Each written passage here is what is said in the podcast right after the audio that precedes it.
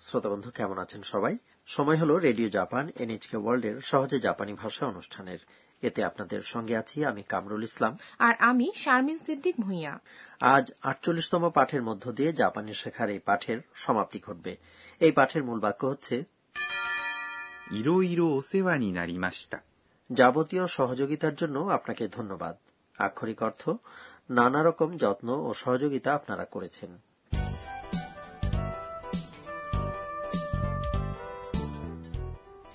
আমাদের এই আসরের প্রধান চরিত্র হচ্ছে থাইল্যান্ড থেকে আসা শিক্ষার্থী আন্না জাপানে এক বছর মেয়াদী পড়াশোনা আন্না শেষ করেছে আজ সে থাইল্যান্ডে ফিরে যাচ্ছে তাকে বিদায় জানাতে সাকুরা এবং কেন্তা বিমানবন্দরে এসেছে এবার তাহলে শুনে নেওয়া যাক আটচল্লিশতম পাঠের কথোপকথন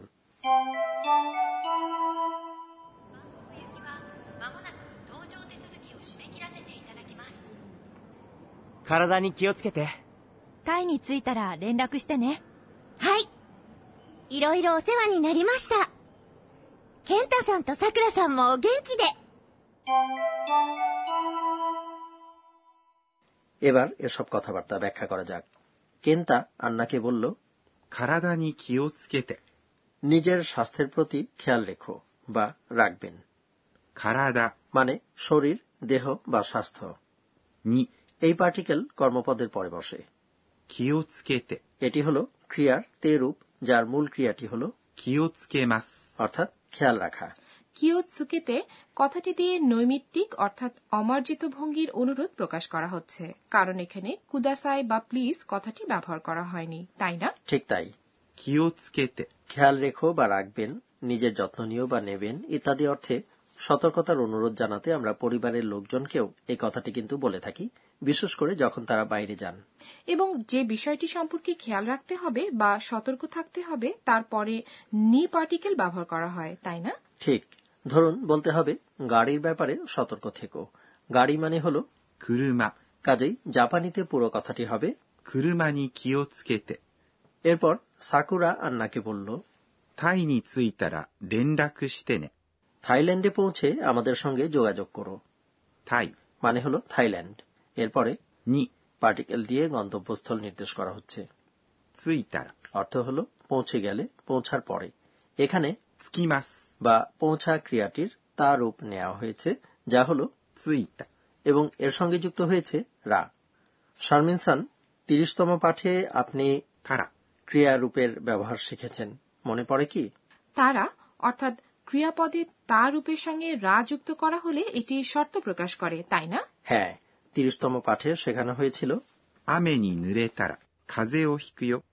বৃষ্টিতে ভিজলে ঠান্ডা লাগবে যে ওই পাঠে শর্ত হিসেবে কল্পিত পরিস্থিতি বোঝাতে তারা যুক্ত ক্রিয়ারূপ ব্যবহার করা হয়েছিল এক্ষেত্রে タイに着いたら অর্থাৎ থাইল্যান্ডে পৌঁছলে এই অংশটি হল শর্ত তবে এবার কোনো কল্পিত পরিস্থিতি নয় আন্নার যথারীতি থাইল্যান্ডে পৌঁছার কথা রয়েছে তাই ভবিষ্যতে কোনো একটি বিষয় সম্পন্ন হয়ে গেলে তারপর করণীয় কি হবে তা উল্লেখ করতে গিয়ে আগের অংশে অর্থাৎ শর্তবোধক অংশে তারা ক্রিয়ারূপ ব্যবহার করা হয়েছে। তাহলে থাইল্যান্ডে পৌঁছে আন্নাকে কোন কাজটি করার জন্য সাকুরা বলেছে? সে বলেছে যোগাযোগ করো। এটি হল রেন্ডাকুশিমাস বা যোগাযোগ করা ক্রিয়ার তেরূপ। ঘনিষ্ঠজনকে নৈমিত্তিক বা অমার্জিত ভঙ্গির অনুরোধ জানাতে শুধুমাত্র তেরূপ ব্যবহার করা হয়েছে। এবং কথাটি ব্যবহার করা হয়েছে শ্রোতার সম্মতি আদায়ের জন্য। এই কথাটি মার্জিত ভাষায় বললে হতো অনুগ্রহ করে যোগাযোগ করবেন। উত্তরে আন্না বলল হাই। হ্যাঁ। ইরো ইরো ওসেবানি নারিমাস্তা। যাবতীয় সহযোগিতার জন্য ধন্যবাদ জানাচ্ছি। আক্ষরিক অর্থ আপনারা নানাভাবে আমার সমাদর বা সহযোগিতা করেছেন। এটাই আজকের মূল বাক্য। ইরো ইরো। মানে বিভিন্ন যাবতীয় নানা রকম বিবিধ উপায় ইত্যাদি। কথাটির অর্থ সবকিছুর জন্য অনেক ধন্যবাদ। আক্ষরিক অর্থ আপনারা ভালোভাবে আমার যত্ন নিয়েছেন। জাপানে থাকাকালে আন্না বিভিন্নভাবে সাকুরা এবং অন্যান্যদের সাহায্য পেয়েছে তাই সে কৃতজ্ঞতা প্রকাশ করছে। কেন্তা এবং সাকুরা আপনারাও নিজেদের দিকে খেয়াল রাখবেন কেমন? কেন্তা সান এখানে সম্মানসূচক সান কথাটি সহ নাম বলা হচ্ছে। তো অর্থ হল এবং। এটি একটি সংযোজক অব্যয় যা দুটি বিশ্বস্ব পদকে সংযুক্ত করে। এখানে এটি দিয়ে কেন্তা এবং সাকুরার নাম সংযুক্ত করা হয়েছে। সাকুরা সান এখানেও সম্মানসূচক সান কথাটি সহ নাম বলা হচ্ছে। মো। অর্থ হল ও। এখানে বোঝাচ্ছে আপনারাও। ও মানে ভালো থাকুন বা নিজেদের স্বাস্থ্যের দিকে খেয়াল রাখবেন। কেন্তা এবং সাকুরার প্রতি সম্মান প্রকাশ করে এখানে সম্মানসূচক ও উপসর্গের সঙ্গে যুক্ত হয়েছে বিশেষণ পদ 元気 সুস্থ নিরোগ ভালো ইত্যাদি। ওগেঙ্কিদে কথাটি দীর্ঘ সময়ের জন্য বিদায় নেওয়ার সময় ব্যবহার করা হয়। তার মানে প্রতিদিন যাদের সঙ্গে দেখা হয় তাদের কাছ থেকে সাময়িক বিদায় নেওয়ার সময় ও গেঙ্কিদে বলা যাবে না। না বলা যাবে না। এবার চলুন আবারও শুনে নেওয়া যাক আটচল্লিশতম পাঠের কথোপকথন।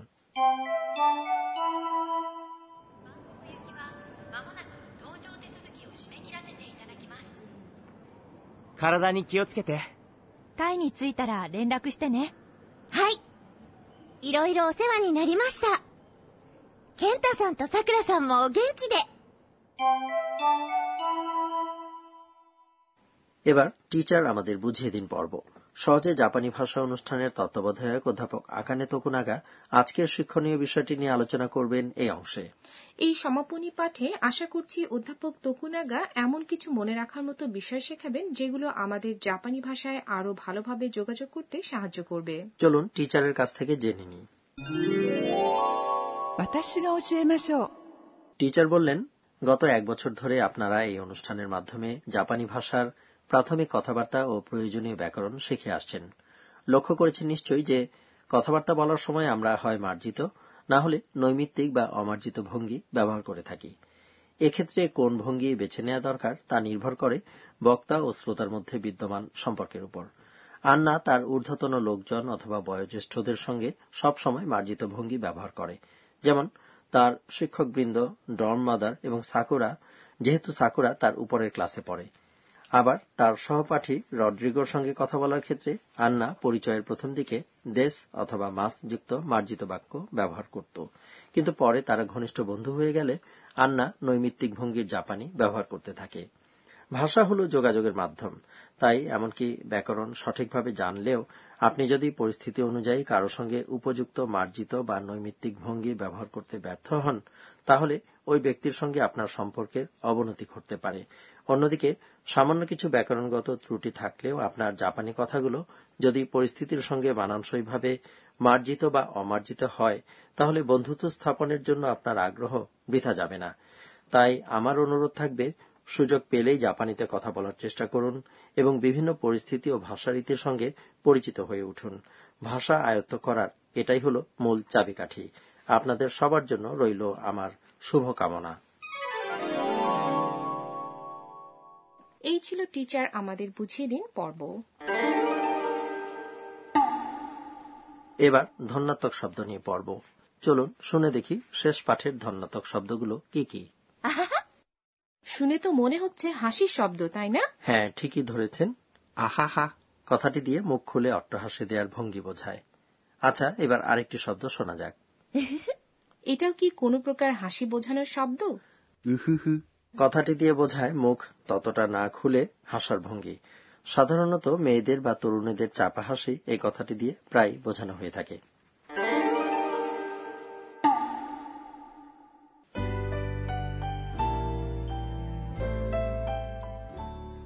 ভাষা শেখার আসর শেষ করার আগে সময় হলো আন্নার স্বগতোক্তি শোনার। আজকের ঘটনাগুলোর দিকে ফিরে তাকিয়ে আন্না নিজে নিজে বলছে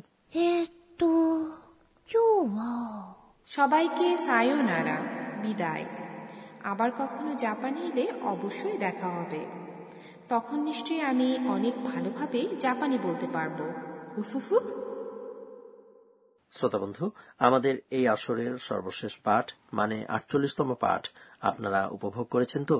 আর বন্ধুরা গত একটি বছর ধরে সহজে জাপানি ভাষা অনুষ্ঠান মনোযোগ দিয়ে শোনার এবং জাপানি শেখার প্রচেষ্টা চালানোর জন্য আপনাদেরকেও জানাচ্ছি আন্তরিক ধন্যবাদ। তাহলে সবাই ভালো থাকুন। সহজে জাপানি ভাষা অনুষ্ঠানের পক্ষ থেকে সায়োনারা